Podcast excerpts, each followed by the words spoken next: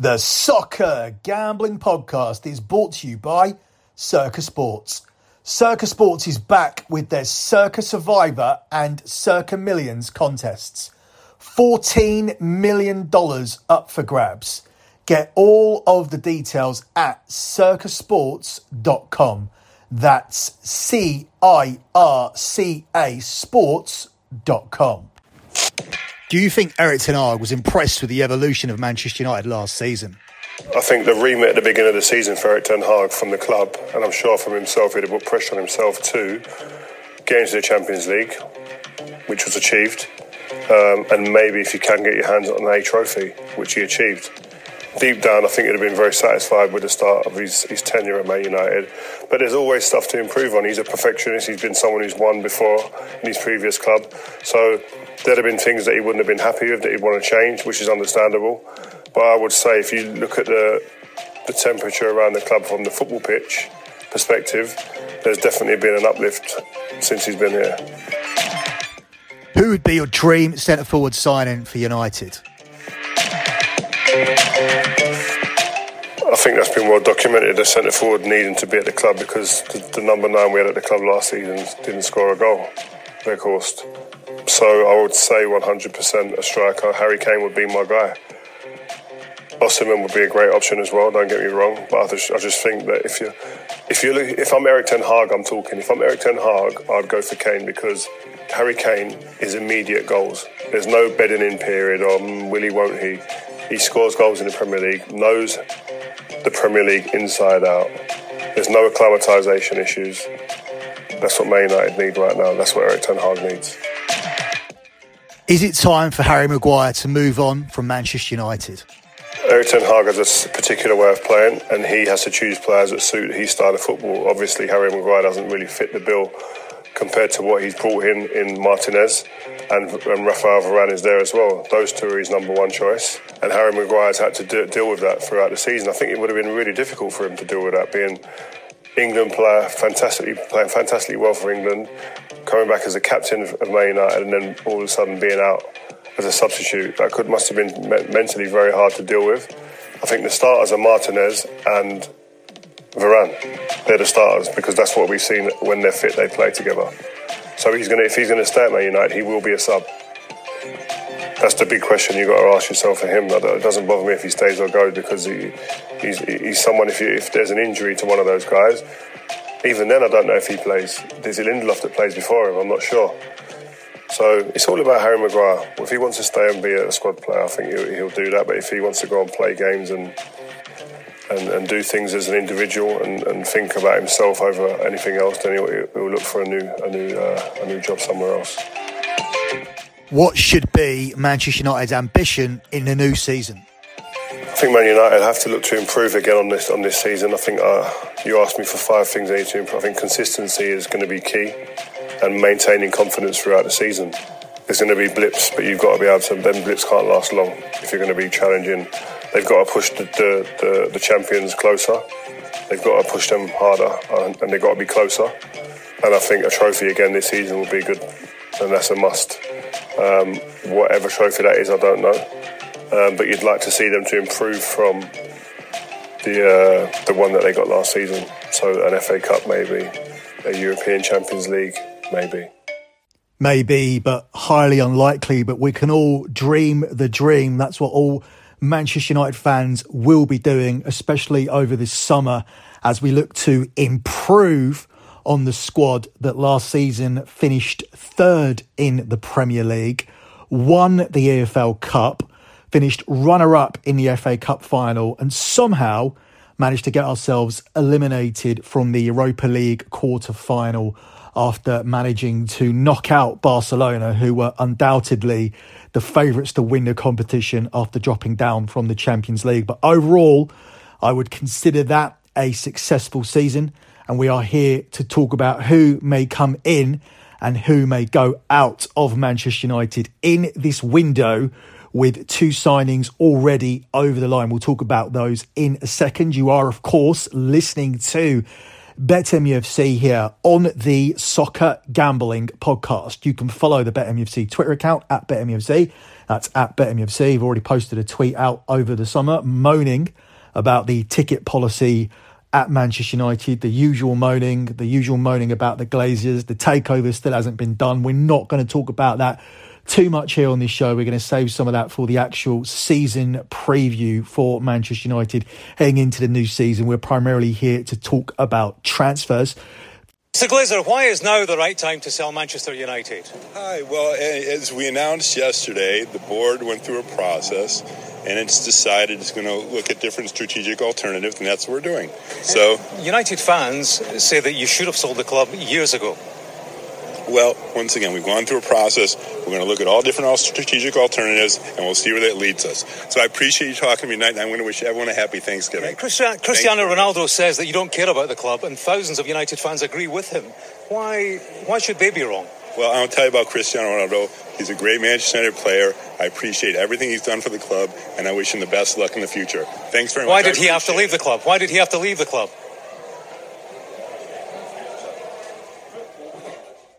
Yeah, we'll talk more about that on a future episode. We'll talk about the cancers that are the Glazers, who will not fuck off and just sell the club.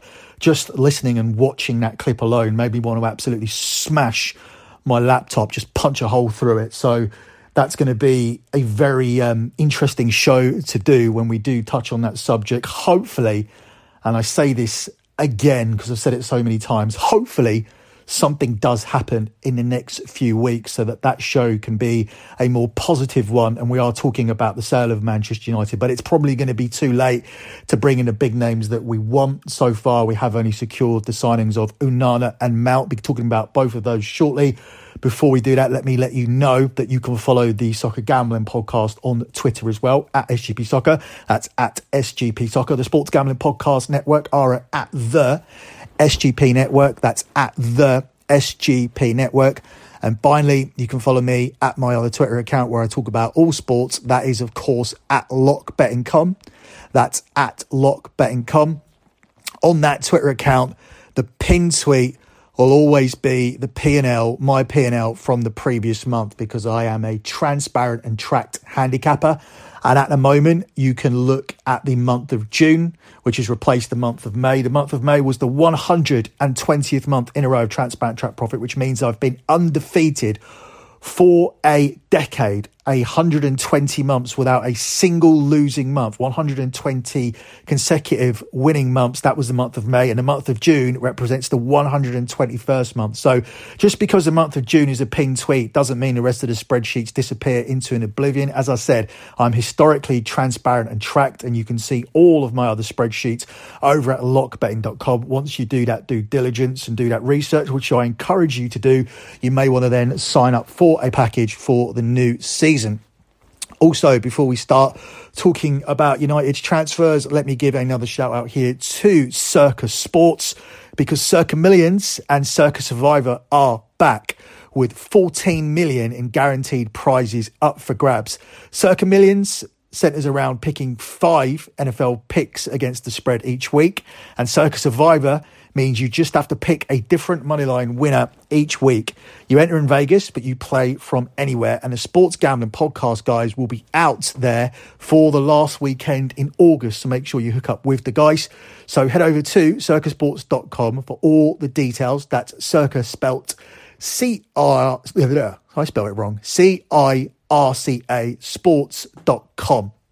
Um, I've given my picks for Survivor Millions on every show, but I'm going to continue to do so until we um, are no longer promoting this. And that is simply to take the Chiefs in both of these competitions. The Kansas City Chiefs, there is a trend for the Super Bowl team winning the opener at home on their own turf. That was undone last year by the Rams, but they were given a difficult assignment where they actually entered as two-point underdogs at home to the Buffalo Bills, who were the stronger team.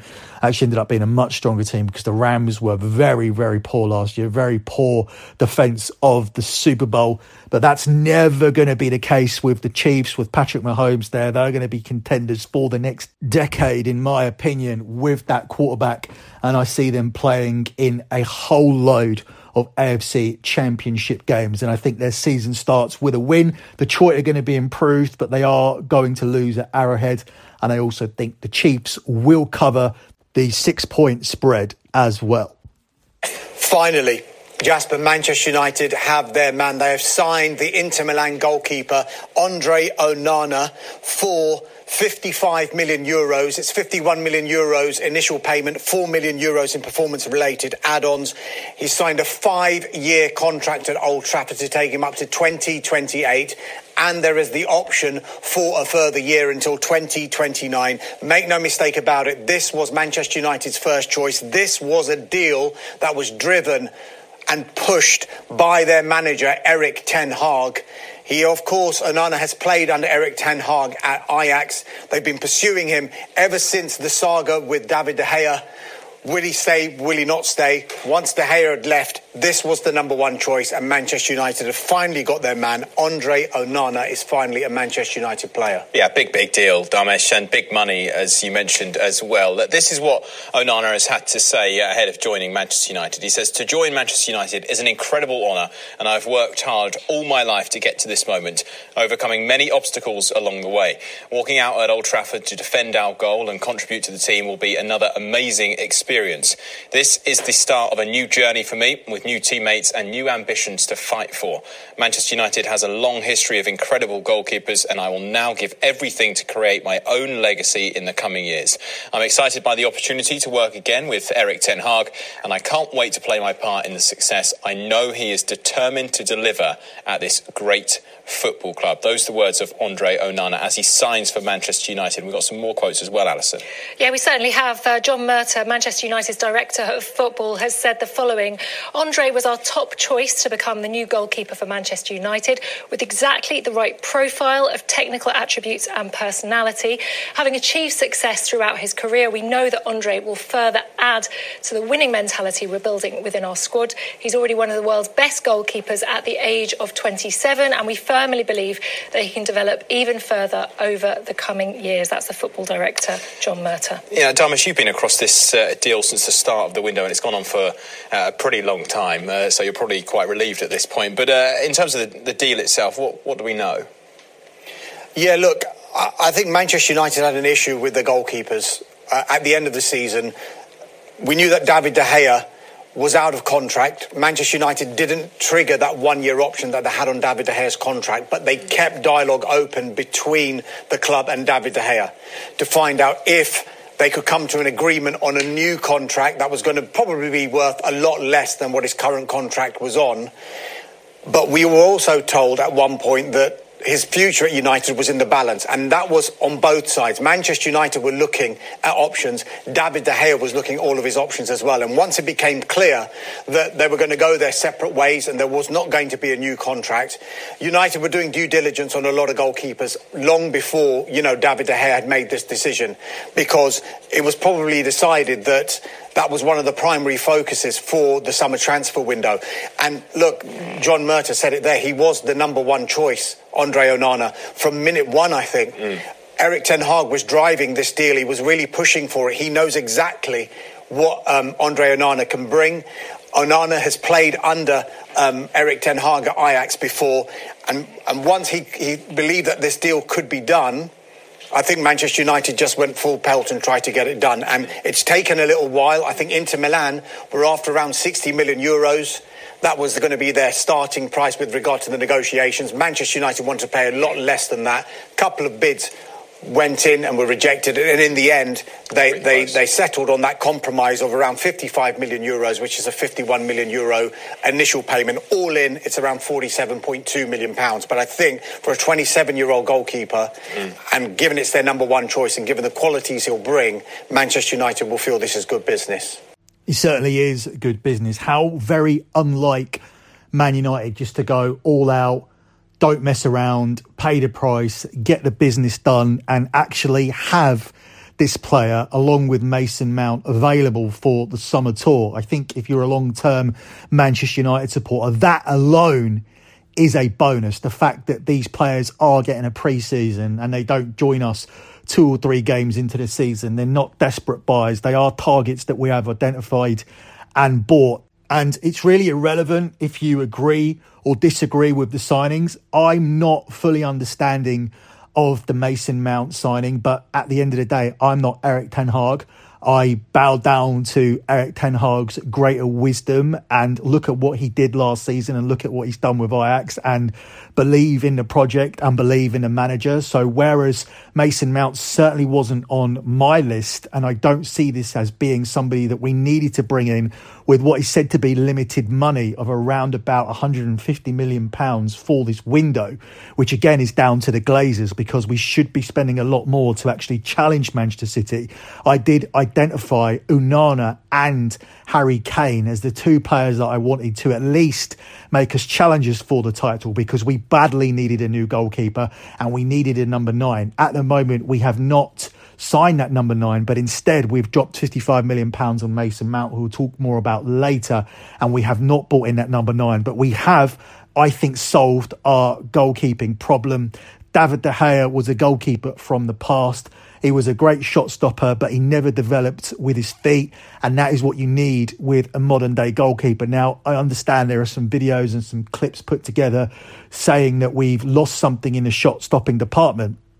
Obviously, it's easy to put those clips together and find a showreel of mistakes that Onana has made over the course of two or three seasons, two to three seasons. But he was excellent in the Champions League campaign. He was excellent in the Champions League final. He earned his way into the number one position at Inter Milan.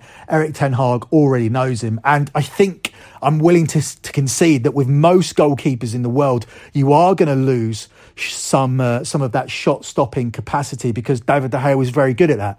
He also made a lot of mistakes. He's also the reason why we didn't win the Europa League last season. He also made two mistakes in the F A Cup final. So for all of the goals that he stops, he also makes key mistakes, particularly in big games, and he's probably not seen as a big game player, which is why Spain don't let him anywhere near their World Cup team. He's not the first choice for, for Spain. He's about sixth or seventh choice. Therefore, he shouldn't be anywhere near the first choice from Manchester United. It's all about standards. And Onana, I think, is up to those standards. And he gives us something else in terms of having that ability to play with his feet. As I said, David De Gea was a goalkeeper from the past. Onana certainly isn't. Onana is capable of playing with his feet. He's capable of starting attacks from the back. And that gives Manchester United something different where we're not relying on our centre-backs to bring the ball forward because our goalkeeper isn't capable of playing with his feet. That's certainly something that puts us behind the the other clubs, and in this more forward front foot way of thinking, the way football's played nowadays, Manchester United were left behind with their goalkeeper when you look at the likes of um, Edison and Alisson and even Aaron Ramsdale being more capable of being able to play with his feet. Manchester United needed to enter the modern era, and Onana brings us into that modern era. And I don't think we're as losing we're losing as much as those little Twitter clips tell you in terms of a shot stopper. I think he's a solid sh- shot stopper. Otherwise, Erik ten Hag wouldn't be signing him. I don't like the fact that we are signing so many players from his old Ajax team. But at the end of the day, when it comes to this particular department, in the goalkeeping department, Erik ten Hag knows what he's doing. He's got it right with Lisandro Martinez, a player he's worked with before. And the jury still remains out on Antony. I think Antony was treated harshly for his first season. He had better statistics than Jack Grealish, and Jack Grealish is lauded as having this excellent season, this excellent second season where he transformed and totally fitted into a Manchester City shirt. Well, the statistics don't tell you that. The statistics tell you that the guy scored five goals from a wing position and Antony scored more than him. So I'm not willing to call Antony a failure whatsoever, especially if the standards set by Jack Grealish mean that Jack Grealish had an excellent season when he scored less goals than Antony and even less goals than Jadon Sancho, who's considered a, a mega flop. But this is just the biased media when it comes to players like Jack Grealish, who's loved by the media. Every time he takes a shit or a fart, it's a news story. It's a positive news story. Nobody farts and shits like Jack Grealish. And, and that's how he's covered in the media. He recently got a lot of positive publicity for donating five thousand pounds to an old Aston Villa supporter, an Aston Villa supporter who had leukemia at his old club. But um, what's five thousand pounds to Jack Grealish is what I would say. Obviously, I'm not shitting on the on the on the gesture, but at the end of the day, there is a certain way that certain players are covered by the media, and there's a certain way that other players are covered by the media. If, for example, Bruno Fernandes was an England player and he had the season that he had last season, they would be absolutely raving about him. He would be called world class without a second breath, who'd be looked at as the future of English football, the new Paul Gascoigne. But because it's Bruno Fernandes, it was just seen as what is expected of Bruno Fernandes. Bruno Fernandes had an excellent season.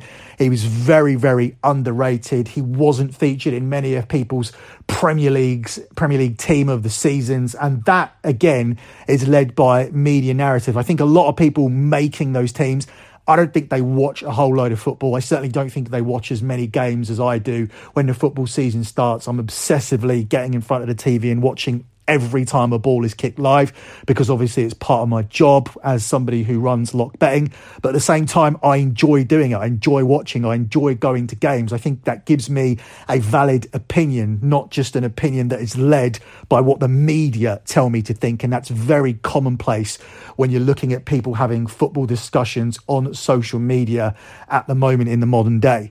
So um, Andre Onana, a good signing for me. Let's move on to having a discussion about Mason Mount.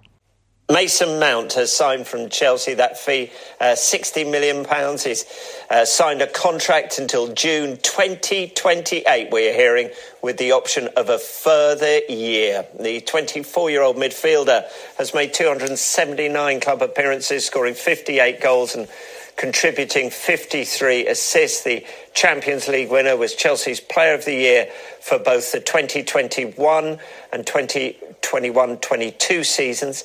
He has thirty-six caps for England, played a key role in his country's run to the European Championship final in twenty twenty-one. Our man has said this about the move: it's never easy leaving the club where you grew up, but Manchester United will provide an exciting new challenge for the next phase of my career. Having competed against them, I know just how strong a squad it is that I'm joining, and I can't wait to be a part of this group's drive to win major trophies. Everyone can see that the club has made big step forwards under Erik ten Hag. Having met the manager and discussed his plans, I couldn't be more excited for the seasons ahead, and I'm ready for the hard work expected here. I'm hugely ambitious. I know how amazing it feels to win major trophies and what it takes to do it. I'll be giving everything to experience that again at Manchester United. Well, Manchester United football director John Murtough has also been speaking about the deal, saying Mason is an extremely intelligent footballer and has so many fantastic technical qualities that will significantly add to our squad. We have admired his talents for a long time, so we're delighted that he has chosen to take the next steps in his career here at Old Trafford. His style of play and attributes are a perfect fit for this squad, and we all believe that he will only improve further working with Erik ten Hag and his coaching staff. Mason himself is a world-class player, but he also has the ability to improve the players around him through his game intelligence and tactical awareness. We are particularly impressed by his strong desire to join United and his thirst for further success as we push to drive up our performance levels next season and beyond. So, what we know about the deal is that it's fifty-five million guaranteed, an extra five million dependent on major trophies and appearances over several years. We're told Mount was Erik ten Hag's number one choice for strengthening his midfield, and the football director John Murtough led those negotiations. He stood firm on that fifty-five million pounds, and United got the deal done despite interest from Arsenal and Liverpool. Well, this is how Mount said his goodbyes to Chelsea on social media, bringing an end to his eighteen-year association with Chelsea. Given the speculation over the last six months, this may not come as a surprise to you, but it doesn't make it any easier to tell you that I've made the decision to leave Chelsea. I feel we deserve more than just a written statement, so I wanted to tell you directly how grateful I've been for all of your support over the last eighteen years.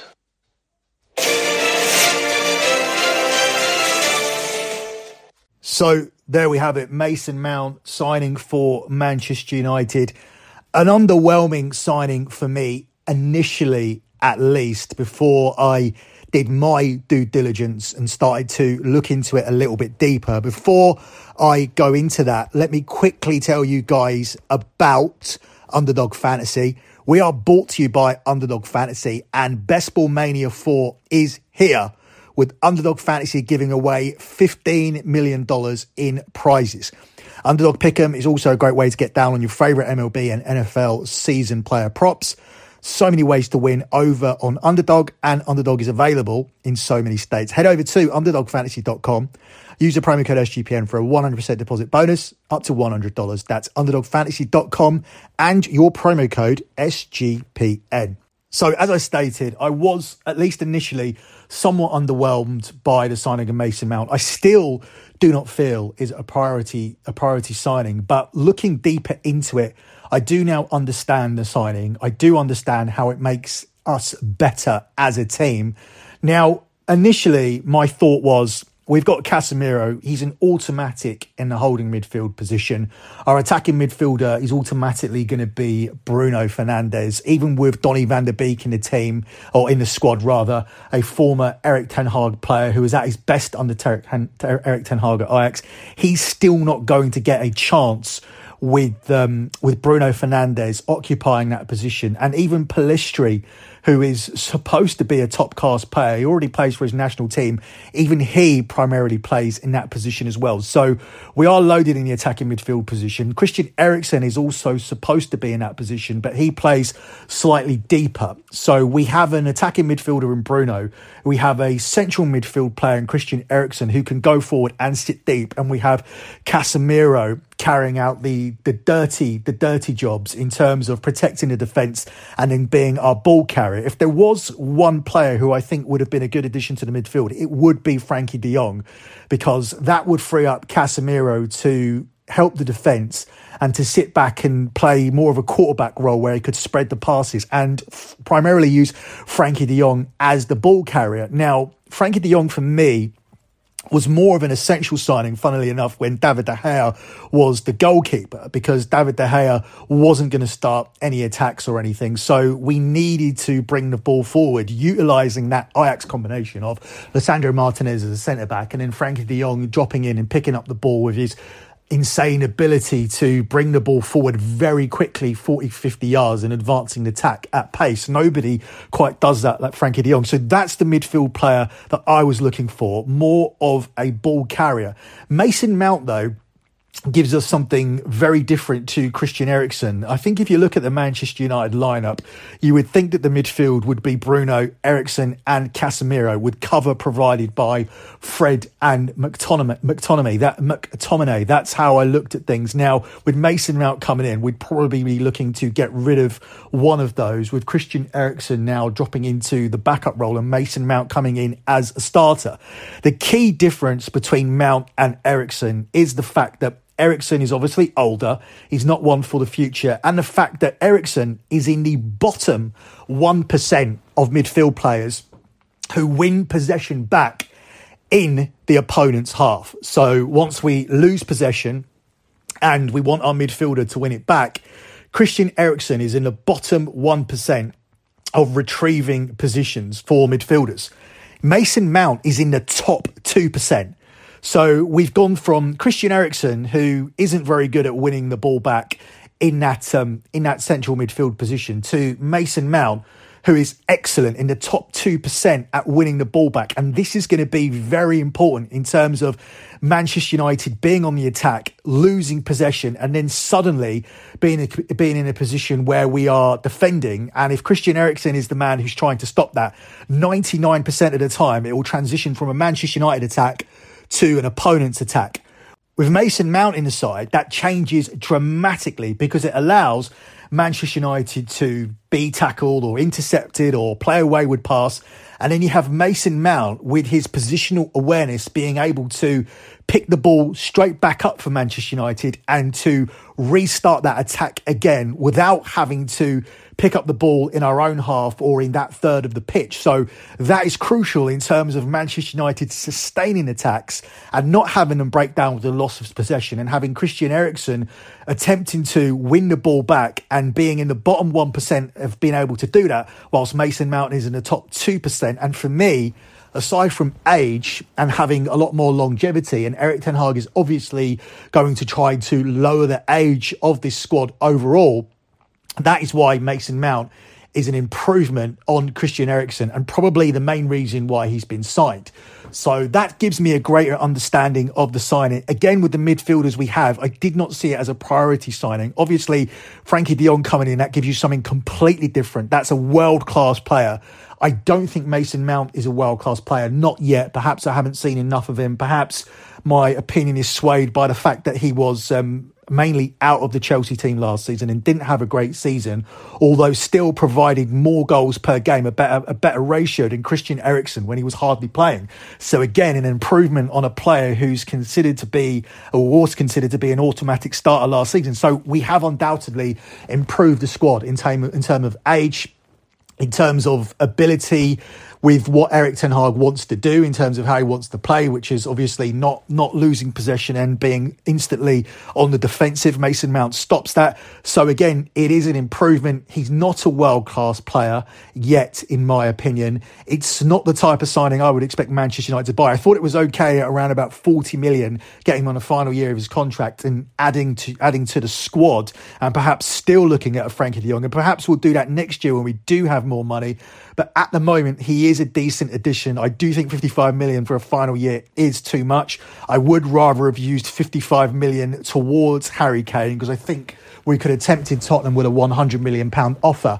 And I think the difference between Bayern Munich maybe getting Kane for eighty and Man United needing to pay one hundred is that Premier League premium. Daniel Levy doesn't want to sell to a Premier League team. And that's why when you're looking at the likes of Manchester United and, and maybe even Chelsea, we would, despite being his final year of the contract, have to pay that one hundred million, whilst Bayern Munich could probably get him for eighty, eighty-five million instead, because it means he's out of the Premier League and Daniel Levy doesn't have to take that heat from selling to a rival. That's probably why I've missed out on Harry Kane, and that's still an option for next season, because if, again, we're in the same situation where we're run by these parasite cancers, the Glazer, Glazers, and Manchester United still have a one hundred fifty million budget for the summer, that's a very, very different amount of money when you can sign Harry Kane on a free and you can use eighty, ninety million of that towards Frankie de Jong, and then you have sixty million lying around just simply to bolster your squad. So you can then spend thirty million pounds on fullback cover, maybe thirty million pounds on centre-back cover. Perhaps Harry Maguire does go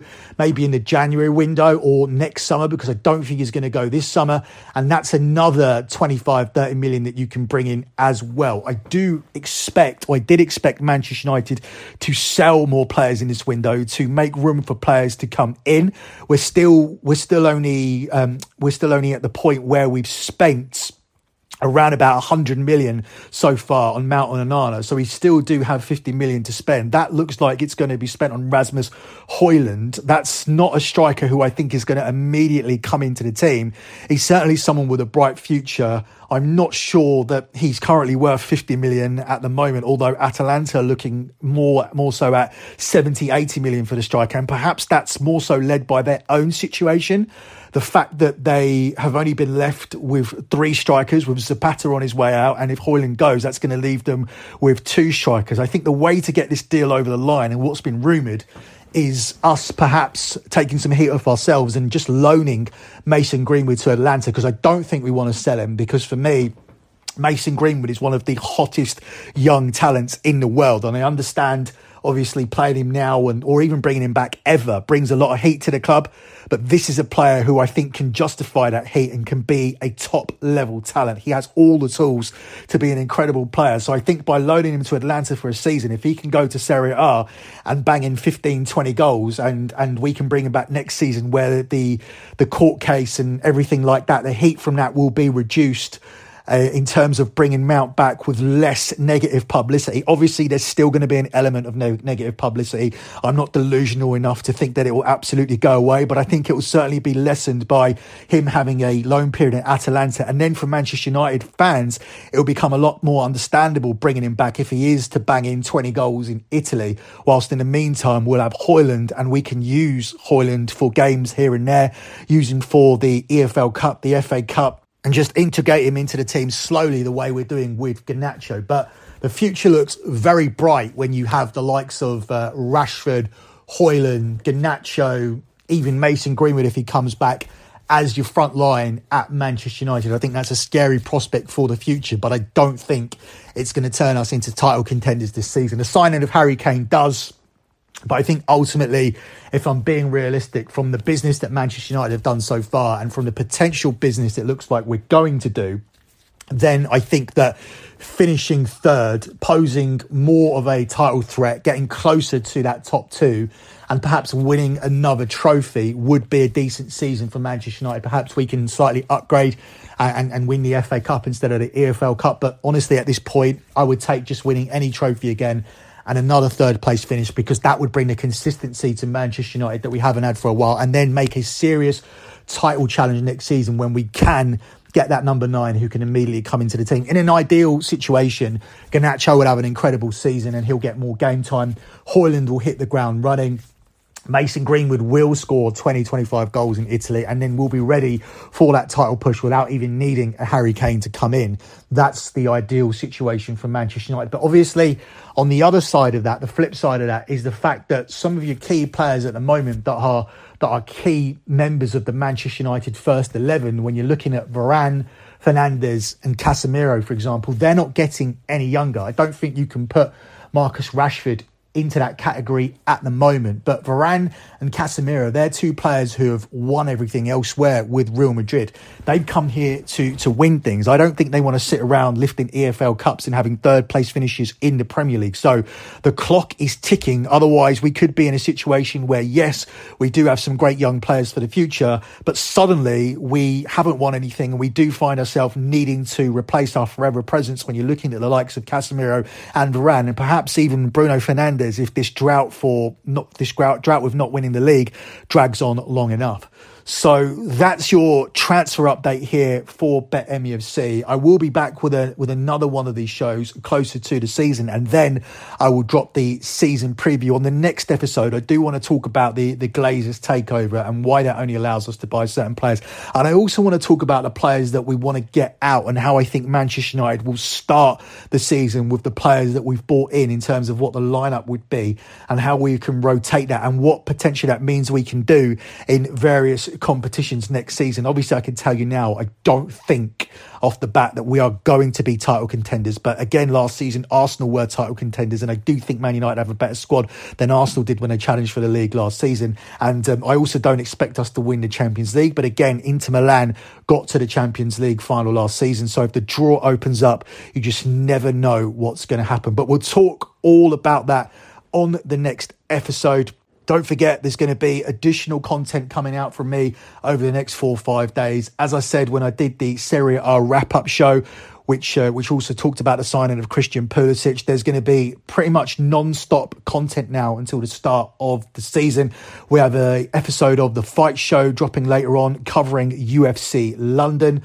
Obviously feel obligated to cover the U F C this week and usually only cover the the number cards, but uh, we are going to cover this edition because it is dropping in in my hometown London, so I will be going to watch that tomorrow, so I'll be dropping a podcast for that. We'll also have a transfer edition of the E P L show. We're also going to have a fantasy Premier League edition of the E P L show because obviously fantasy Premier League has dropped, and we'll be looking at the pricing and some tips in terms of how you can build your squad. And also, looking ahead, there's going to be another edition of The Fight Show looking at the biggest fight of the year, as finally Terence Crawford and Errol Spence will step into the ring. And of course, there'll be continued coverage of the Women's World Cup. So until then, good luck with all of your bets as always, guys. And thanks for listening.